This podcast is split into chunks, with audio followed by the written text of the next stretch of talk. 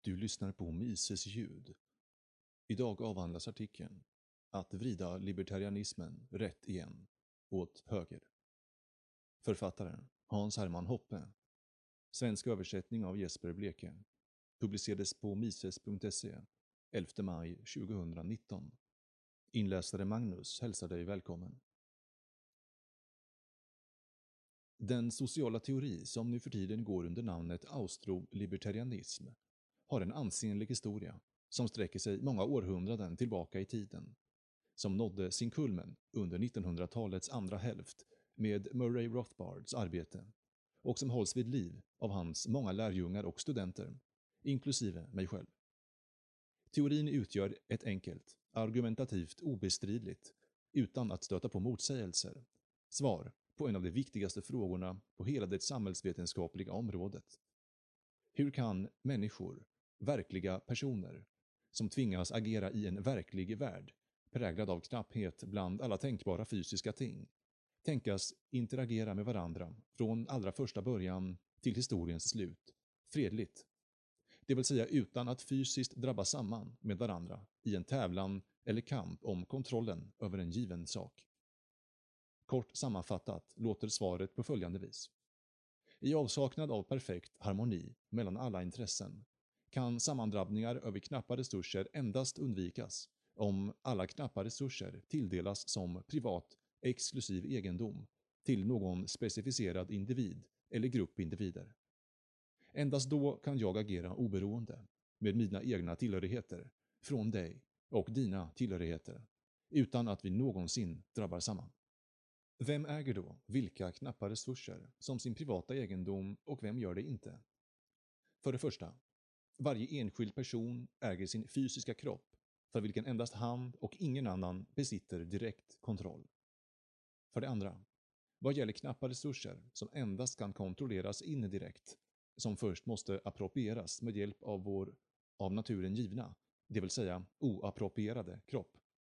Exklusiv kontroll, egendom, förvärvas av och tilldelas den person som approprierade resursen i fråga först, eller som kommer i besittning av den genom frivilligt, konfliktfritt utbyte från dess föregående ägare. För endast den som först approprierar en resurs och alla efterkommande ägare sammankopplade genom en kedja av frivilliga utbyten kan tänkas komma i besittning och ta kontroll över den fritt från konflikt, det vill säga fredligt. Om exklusiv kontroll istället tilldelas eftersläntare undviks inte konflikt utan görs istället oundvikliga och permanenta i motsats till själva syftet med normer. Sammanfattat i en princip. Du ska inte begå aggression mot någon annan person eller hans rättmätiga egendom och du ska använda fysiskt våld endast i försvar av egen person och egendom. Medan denna austro-libertarianska insikt knappast kan överskattas är det lika viktigt att inse vilka frågor denna teori inte besvarar. När vi vänder blicken mot den verkliga världen kan vi inte undvika att se att den skiljer sig från en libertariansk samhällsordning. Men den libertarianska teorin erbjuder inget svar på varför så är fallet. Förutom slutsatsen att folk uppenbarligen inte är intelligenta nog eller villiga att inse och omfamna dess sanning. Och därför inte heller på hur man faktiskt uppnår det libertarianismens slutgiltiga mål, det statslösa samhället, från en olibertariansk utgångspunkt. Inte heller erbjuder teorin särskilt mycket, om något, när det kommer till frågan om hur man bibehåller en libertariansk samhällsordning och gör den hållbar när målet väl är uppnått. För att besvara dessa frågor räcker enbart teori inte till, utan man måste komplettera det med empiriska studier. Man måste gå från att studera enbart teori till att studera historia, psykologi och sociologi. Tyvärr har allt för många självutnämnda libertarianer underlåtit eller vägrat att göra detta och naivt omfamnat den förhärskade och endast politiskt korrekta tron att alla människor och i synnerhet alla grupper i stort sett är jämlika i förhållande till sin mentala uppbyggnad och vad som utgör deras motivation. Och att alla observerbara ojämlikheter antingen är resultatet av en händelse och ren slump eller av gamla oförrätter och därmed borde kompenseras genom korrigerande, utjämnande åtgärder. Accepterandet av denna tro på den empiriska jämlikheten och därmed utbytbarheten och ersättligheten hos folk och alla grupper har lett till att många libertarianer, de nu så kallade vänsterlibertarianerna, stödjer och främjar samma agenda som de styrande eliterna över hela västvärlden. Är det i hemlighet libertarianer? Nämligen mångkultur, obehindrad fri invandring, antidiskriminering, kvotering och öppenhet gentemot mångfald och alternativa livsstilar. Givet denna besynnerliga dogmatiska allians mellan vänsterlibertarianer och de styrande eliterna är det föga förvånande att, trots att det går nöd på intellektuell begåvning bland vänsterlibertarianer i mainstream-media, noggrant följt och rapporterat varje insändare och tillkännagivande och därmed hjälpt skapa intrycket hos allmänheten att vänsterlibertarianism är libertarianism. Samtidigt som, med motsatt effekt och lika förväntat, samma mainstream-media systematiskt ignorerat sitt faktum, eller medvetet missförstått och förvanskat, att vänsterlibertarianismen redan vid dess första offentliggörande kritiserats, främst av Murray Rothbard, självaste grundaren av och källan till modern libertarianism, som endast fake-libertarianism. Tack vare deras uppenbart felaktiga, orealistiska antaganden om människans natur, påpekade han, var vänsterlibertarianernas förslag till åtgärder som en följd också fel. I själva verket var det, givet det libertarianska målet, kontraproduktiva och skulle leda till mer snarare än mindre konflikt och intrång på privat äganderätt. Riktiga libertarianer, till skillnad från vänsterlibertarianska bluffare, måste studera och ta i noga beaktande verkliga människor och verklig historia för att komma fram till en libertariansk strategi för samhällsförändring. Och även de mest ytliga studier i detta avseende, sunt förnuft, ger fynd som säger raka motsatsen av vad som föreslagits av fake-libertarianer. Om en tillhörande samma art är människor slående olika och ojämlika. Inte bara individuellt, från en människa till en annan, utan också kollektivt, från en grupp människor sammanlänkade i högre eller lägre utsträckning av likheter i språk, religion, kultur och seder och bruk, separerade från en annan grupp människor av skillnader i språk, religion, kultur och seder och bruk. Föga förvånande om man ser till det faktum att alla nuvarande folk härstammar från människor som levt långt ifrån varandra under hundratals eller tusentals år och därmed gett upphov till klart olika genpooler. Än viktigare och lika uppenbart. Människor, inte bara isolerade individer, utan också grupper om individer sett till samhällen eller kooperativ, med olika tillhörande språk, religioner, kulturer och seder och bruk, uppvisar tydliga skillnader och ojämlikheter i den grad som deras uppförande överensstämmer med libertarianska principer. Medan inget samhälle klarar sig utan någon som helst anpassning till den libertarianska icke-aggressionsprincipen, åtminstone vad gäller dess internrelationer, det vill säga, det kan inte finnas ett samhälle som tillåter mord, misshandel eller att man tar varandras personliga tillhörigheter, är det avsevärd skillnad på hur nära anpassade olika samhällen är. Vissa framstår som permanenta krigszoner eller laglösa hålor fyllda av brutalitet och grymhet, medan andra, i den positiva delen av skalan, ligger ganska nära det libertarianska idealet, låt oss säga Liechtenstein. Sett från ett globalt makroperspektiv borde det också vara uppenbart, särskilt för en libertarian, att alla stora libertarianska tänkare som successivt och gradvis byggt upp systemet av libertariansk lag och ordning har varit västerländska män. Det vill säga män födda och uppvuxna i länder tillhörande västra och centrala Europa, eller deras kolonier, och som enas intellektuellt och kulturellt av ett gemensamt lingua franca, en gång i tiden latin och nu engelska, och den transnationella katolska kyrkan, eller på senare tid en gemensam kristen kyrka. Att det är i dessa västerländska samhällen som libertarianska principer fått störst inflytande och blivit erkända som naturliga mänskliga rättigheter. Att det, trots deras påfallande till kortakommanden och misslyckanden, är västerländska samhällen som fortfarande, jämförelsevis, mest efterliknar en libertariansk samhällsordning. Och slutligen, föga förvånande då det breda erkännandet och öppna mottagandet av icke-aggressionsprincipen av medlemmarna i ett samhälle är tecken på jämförelsevis högre intelligens och impulskontroll att det är just dessa samhällen som också är högst teknologiskt och ekonomiskt utvecklade. Enbart dessa iakttagelser borde räcka för att avslöja vilken libertariansk förespråkare av fri, ohämmad och icke-diskriminerande invandring av icke-västerlänningar till västerländska länder som en dåre. Var och en av dessa invandrare, för att inte tala om massinvandringen, utgör ett hot mot den redan begränsade friheten och privata äganderätten som vi fortfarande åtnjuter i väst. Därför måste varje libertarian värd namnet istället förespråka en strikt diskriminering gentemot varje potentiell invandrare. Han kan visa sig vara en erkänd kommunist eller socialist eller medföra kulturen från sin bekanta helveteshåla och införa den mitt ibland oss, och därför måste libertarianen vara emot varje form av massinvandring. Han borde även inse att den västerländska styrande eliten, som för närvarande förespråkar invandring från icke-västerländska länder, inte motiveras av libertarianism, utan av en utstuderad plan att använda främmande invandrare som medel för att expandera den egna inhemska makten.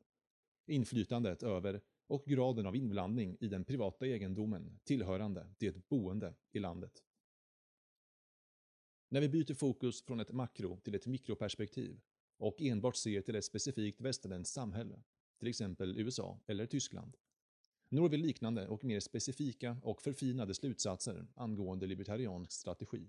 Var och ett av dessa västerländska samhällen styrs av olika gäng med människor som kontrollerar en separat, geografiskt avgränsad stat, och varje statgäng hävdar, för alla och allting på dess territorium, att endast det, det vill säga statgängets medlemmar, har auktoritet att tjänstgöra som lagstiftare, domare, verkställare och bödel i varje intressekonflikt.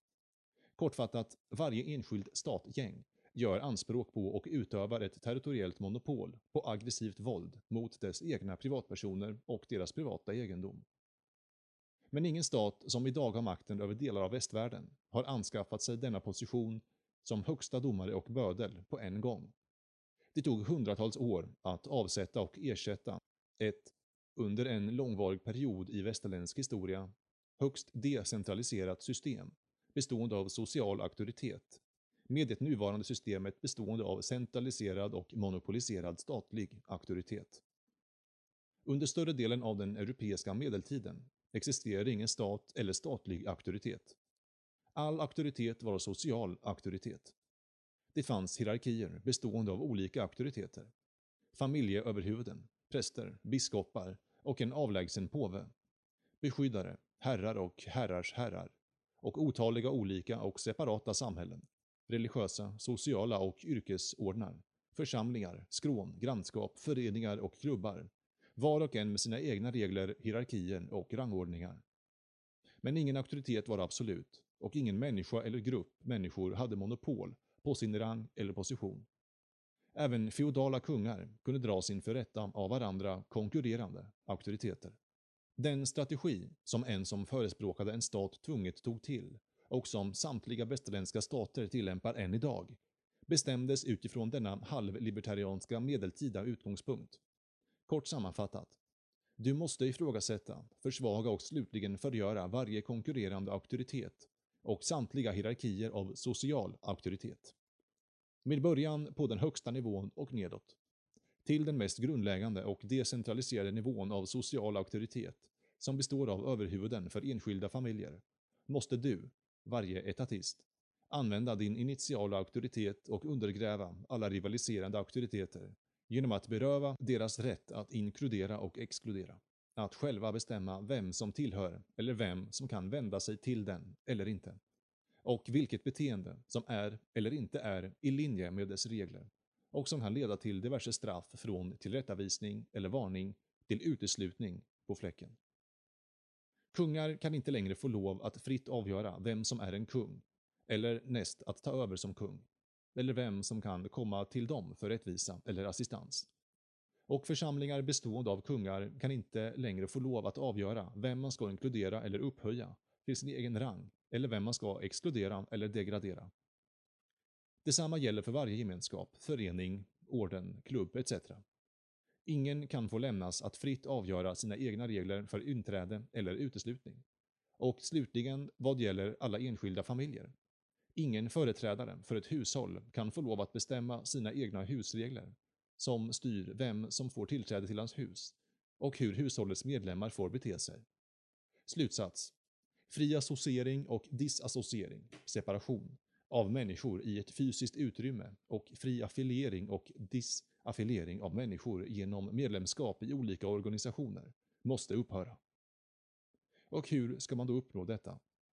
Genom att söka stöd hos alla som är förbittrade av att inte ha blivit inkluderade eller främjade av någon specifik förening eller organisation, eller för att ha blivit utkastade eller uteslutna från dem. Mot denna orättvisa, diskriminering, måste du, staten, eller den som gör anspråk på att vara staten, lova de exkluderade offren inträde och en rättvis och icke-diskriminerande behandling i utbyte mot deras bindande lojalitet till dig.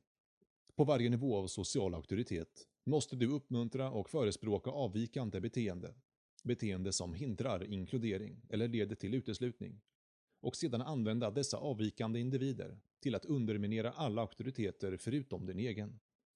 Fri associering och affiliering måste ersättas av tvingande integration och tvingande inkludering, också kallat mångkultur och kvotering. I ljuset av dessa iakttagelser borde det vara ganska självklart varför det vänsterlibertarianska programmet inte kan åstadkomma det libertarianska målet, en statslös samhällsordning, utan raka motsatsen leder till en utökning av monopolitisk statsmakt. Fri massinvandring från den icke-västerländska världen, mångkultur, kvotering, icke-diskriminering, propagerandet för allt från öppenhet, mångfald och alternativa livsstilar till feminism och homosexualitet och genus och anti-auktoritarianism är alla olika sätt att ytterligare försvaga de få oinskränkta, diskriminerande och exkluderande rättigheter som finns kvar i västerländska samhällen i händerna på icke-monopolitiska sociala auktoriteter och hierarkier av sociala auktoriteter, och i motsvarande grad utvidga och öka den centraliserade makten som är koncentrerad och samlad helt och hållet i händerna på staten. I över två årtionden har jag, i Rothbards fotspår, försökt vrida libertarianismen rätt igen, åt höger. Främst genom min bok Democracy, the God that Failed, genom att komplettera libertariansk teori med social realism, historia, psykologi och sociologi, och rädda libertarianismen från vänsterlibertarianska snöflingor och bluffare, och rätta den allmänna missuppfattningen att de är representanter för libertarianismen. Reaktionen från vänsterlibertarianer, i synnerhet på Rothbards och mitt arbete, har varit rasande. Men trots det har det varit avgörande för att vänsterlibertarianismen idag befinner sig på reträtt, medan inflytandet från realistisk högerlibertarianism är ständigt tilltagande.